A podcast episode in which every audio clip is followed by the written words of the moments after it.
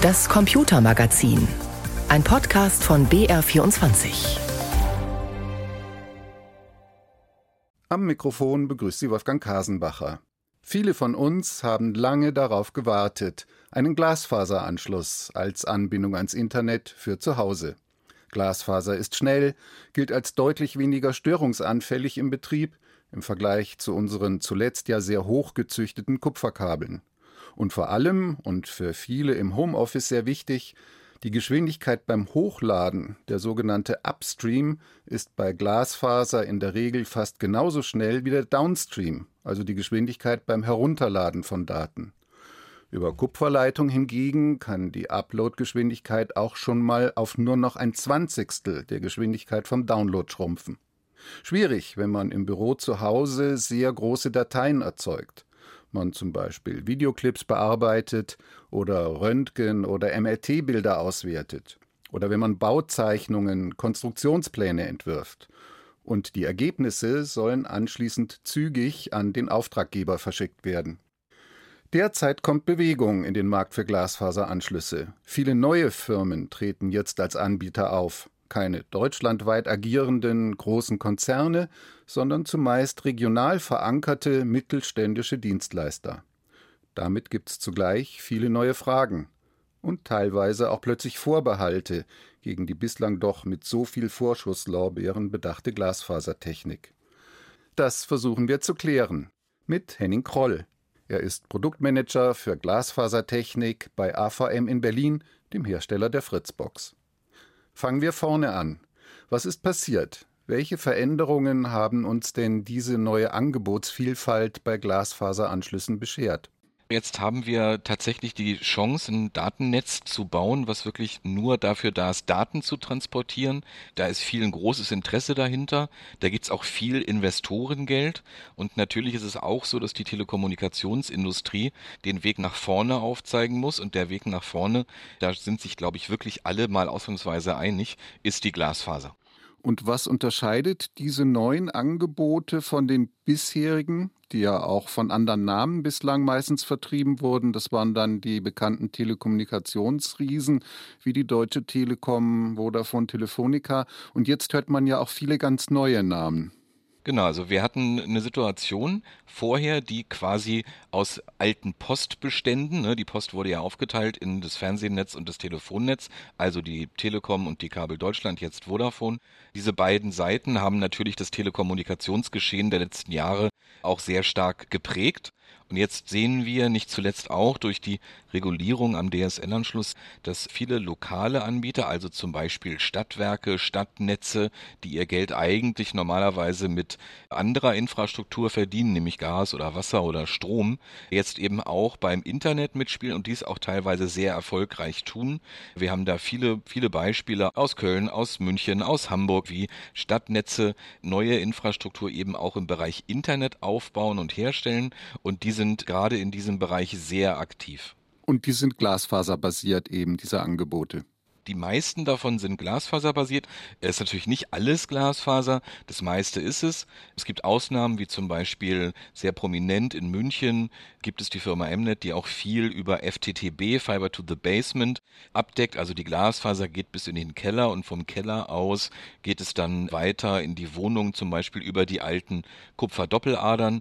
Diese Verbindungstechnologie heißt G.Fast, ist eine Art Kurzstrecken-DSL, nenne ich das jetzt mal einfach ausgedrückt, und äh, die ermöglicht halt zum Beispiel eine Gigabit-Verbindung über eine alte Kupferleitung, aber die Glasfaser muss eben sehr nah dran sein. Aber ansonsten gilt das, was die kleinen Stadtnetze, das, was die regionalen Anbieter so tun oder eben auch die überregionalen, wie zum Beispiel Deutsche Glasfaser, Deutsche Giganetz und wie sie alle heißen, da gibt's relativ viele Mitspieler im Moment.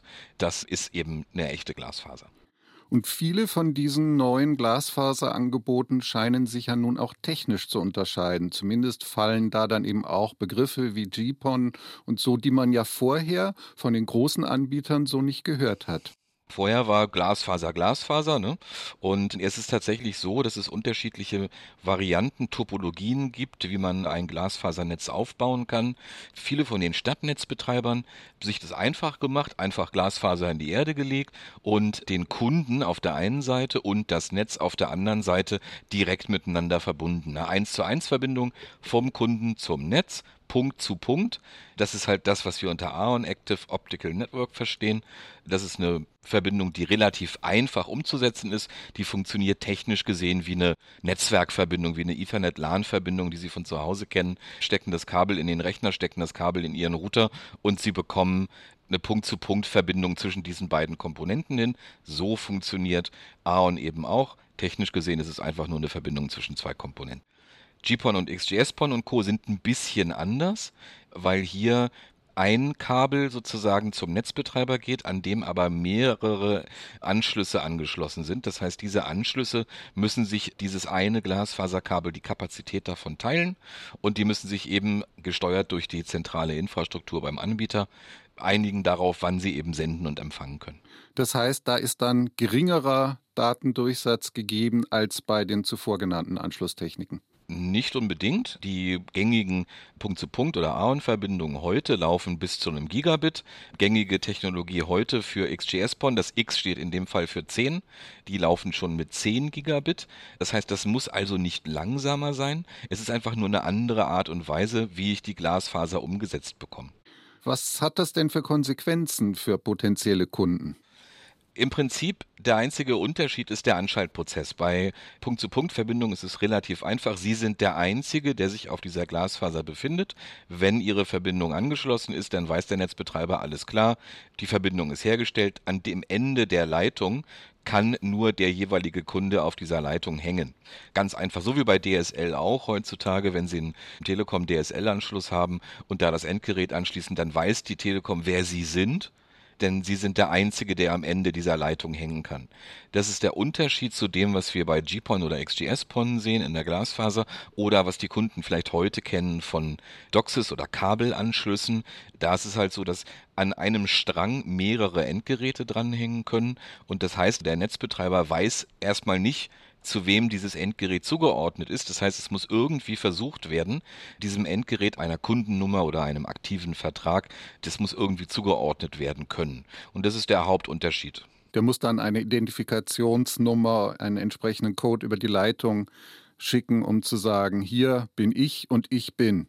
Genau, dieses Gerät gehört zu mir und ich bin Kunde so und so. Und da gibt es halt verschiedene Varianten, wie das gemacht wird. Man ruft irgendwo vorher an und gibt zum Beispiel eine Kennung des Gerätes durch. Das ist normalerweise so eine Art MAC-Adresse, das kennen Sie vielleicht von Kabel schon heute. Oder man gibt eine Kundennummer an auf einem Registrierungsportal. Da gibt es verschiedene Varianten von. Es ist aber alles in der Regel relativ einfach gemacht. Es ändert sich damit ja auch die Routerbox im heimischen Wohnzimmer, oder?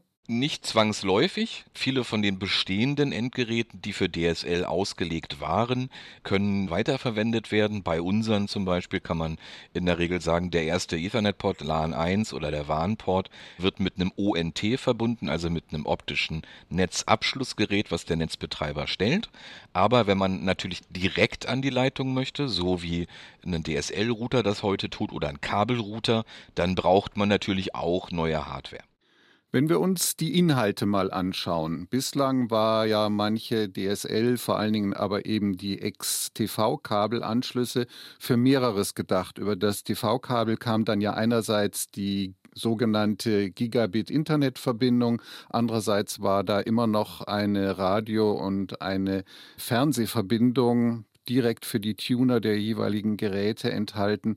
Das entfällt bei einem solchen Anschluss. Ein solcher Glasfaseranschluss macht dann in Anführungszeichen nur noch eine Internetverbindung und man bekommt dann über die alles, was eben über Internet erhältlich ist. Das ist nicht immer so. Bei der Kabeltechnologie ist es ja auch so, dass sie verschiedene Frequenzbereiche auf diesem Kabel nutzen, um unterschiedliche Inhalte zu transportieren. Sie haben Frequenzbereiche, da liegt nur Fernsehen drauf, in Anführungsstrichen, und sie haben Frequenzbereiche, da liegt die Internetverbindung sozusagen drauf oder das wird verwendet, um eine DOCSIS-Kabelverbindung herzustellen und darüber Internet zu machen. Bei Glasfaser ist es so, dass wir nur einen sehr kleinen Teil von dem Spektrum überhaupt benutzen, weil wir mit der Glasfaser so hocheffektiv sind. Das heißt, auf einer Glasfaser ist ganz, ganz, ganz viel Platz übrig, um weitere Dienste zu transportieren. Es gibt viele regionale Netzbetreiber, die zum Beispiel ein TV-Signal auch über ein Glasfaseranschluss abbilden können. Wie funktioniert das technisch? Ist relativ einfach. Da kommt eine Glasfaser irgendwo in die Wohnung oder ins Haus. Es gibt ein kleines Gerät, was davor hängt, was Ihnen quasi auf der einen Seite das Spektrum für die Laserfarbe aussortiert für die Internetverbindung und auf der anderen Seite gibt es die Informationen äh, oder die Laserfarbe in Anführungsstrichen, die das TV-Signal transportiert und das wird dann in den Coax-Anschluss umgesetzt. Das heißt auch, eine bestehende Infrastruktur in einem Haus oder einer Wohnung zum Beispiel mit Koaxkabel, wo ich halt ganz normal meinen Kabelfernsehanschluss habe. Das kann auch über Glasfaser abgedeckt werden. Das gibt es heute schon. Das wird hunderttausendfach in der Wohnungswirtschaft so verwendet. Aber grundsätzlich heißt ja nicht zufällig die wichtigste Art Glasfaser anzuschließen, Fiber to the Home, also in die eigene Wohnung und eben nicht nur bis in den Keller. Das heißt, es sollte also eine Glasfaserverbindung auch vom Keller nochmal bis in die Wohnung reichen. Was würde das denn dann für die Verkabelung sowohl in der Wohnung als eben auch vom Keller bis in die Wohnung bedeuten, bis man dann tatsächlich die Glasfaserleitung auch in der eigenen Routerbox hätte. Genau. Wir haben eine Situation, wo ein Netzausbauer sozusagen die Glasfaserleitung von der Straße aus in das Wohngebäude bringt. Das kann jetzt ein oder mehr Familienhaus sein, spielt erstmal keine große Rolle der Unterschied.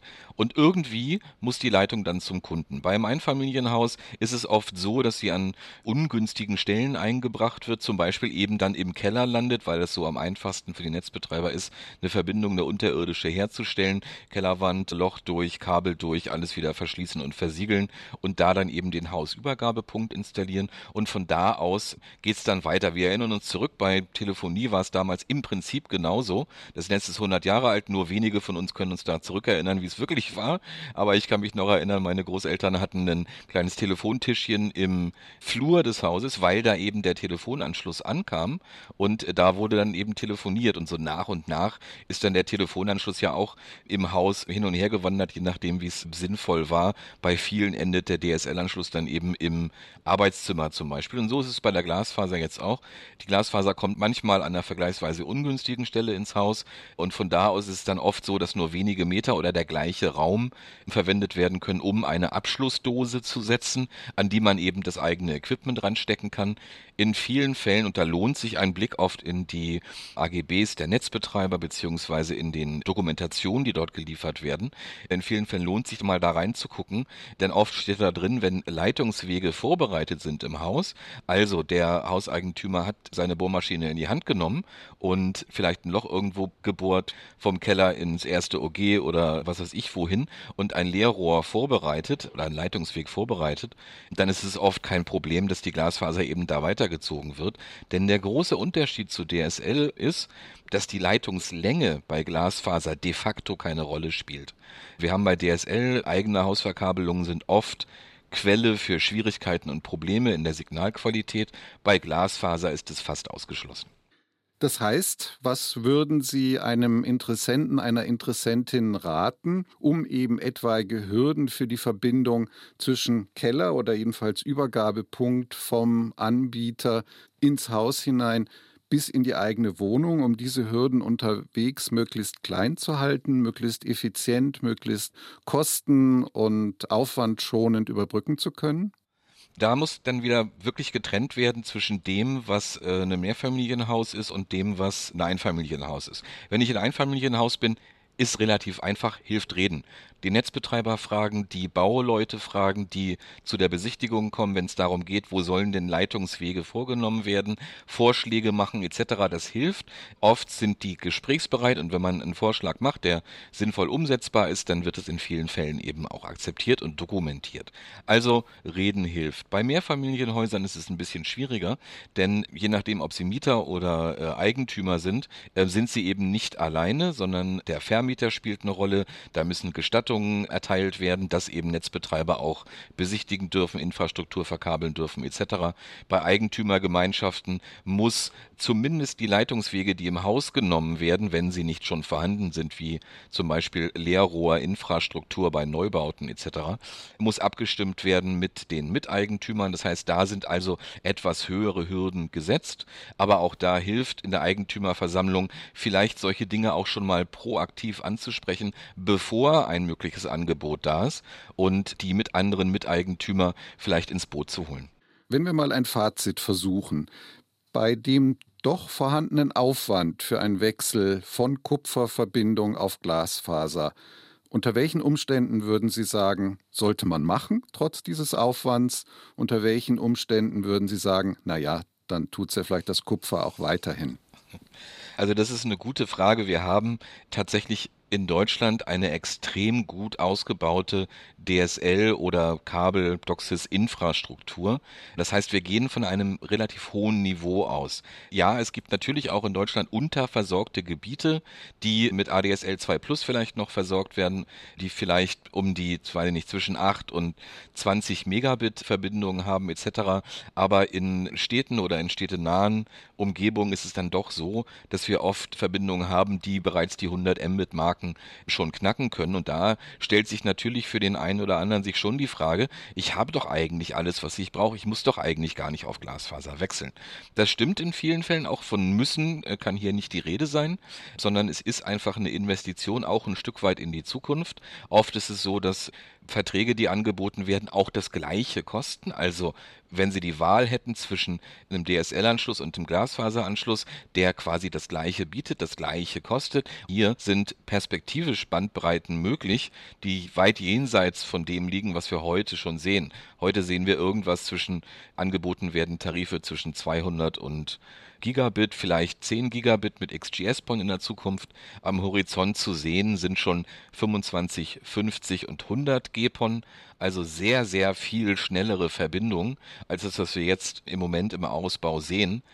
Natürlich ist es so, dass dich der eine oder andere fragt, was soll ich damit? Ich bin mit dem, was ich habe, im Prinzip schon zufrieden. Wir wissen nicht, was die Zukunft bringt. Es war immer so, dass sich ein Henne- und Ei-Thema wie Bandbreite und das, was man damit anstellen kann, sich quasi immer gegenseitig beflügelt haben.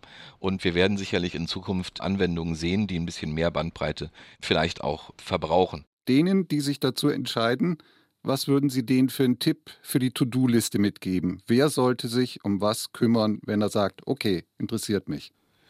rechtliche Rahmenbedingungen prüfen, gerade in Mehrfamilienhäusern gucken, wer der Ansprechpartner ist, offen mit den Vermietern, mit den Miteigentümern etc. umgehen, überprüfen, was die Angebote so bringen und zwar nicht nur was den Preis angeht, sondern vielleicht auch, es hören ja auch hier viele Selbstständige zu, vielleicht auch gucken, bekomme ich eine IPv4-Adresse? Wenn nein, kann ich die vielleicht kostenpflichtig dazu buchen? Ist es ein reiner IPv6-Anschluss? All solche Fragen kann man sich im Vorfeld stellen. Und es ist natürlich oft so, dass Kunden DSL gewöhnt sind, frei wechseln zu können. Der Netzbetreiber ist die Deutsche Telekom als Beispiel, äh, aber viele Kunden wechseln vielleicht zu 1 und 1 oder zu O2 Telefonica oder zu Vodafone oder zu wem auch immer sie wollen. Diese Situation ist bei Glasfaser eine andere. Sie haben einen Netzbetreiber, der ihnen das Netz anbietet und ein Service Provider, der die Dienste obendrauf anbietet. Aber nur weil das so ist, heißt es nicht, dass Sie fröhlich bei jedem Stadtnetz zu jedem anderen Netzbetreiber und Service Provider wechseln können. Wenn die Glasfaser erstmal gelegt ist, ist in der Regel derjenige der Anbieter für die Internetdienstleistung, der auch das Netz gebaut hat. Wenn Ihnen das wichtig ist, schauen Sie halt vorher in die Unterlagen rein.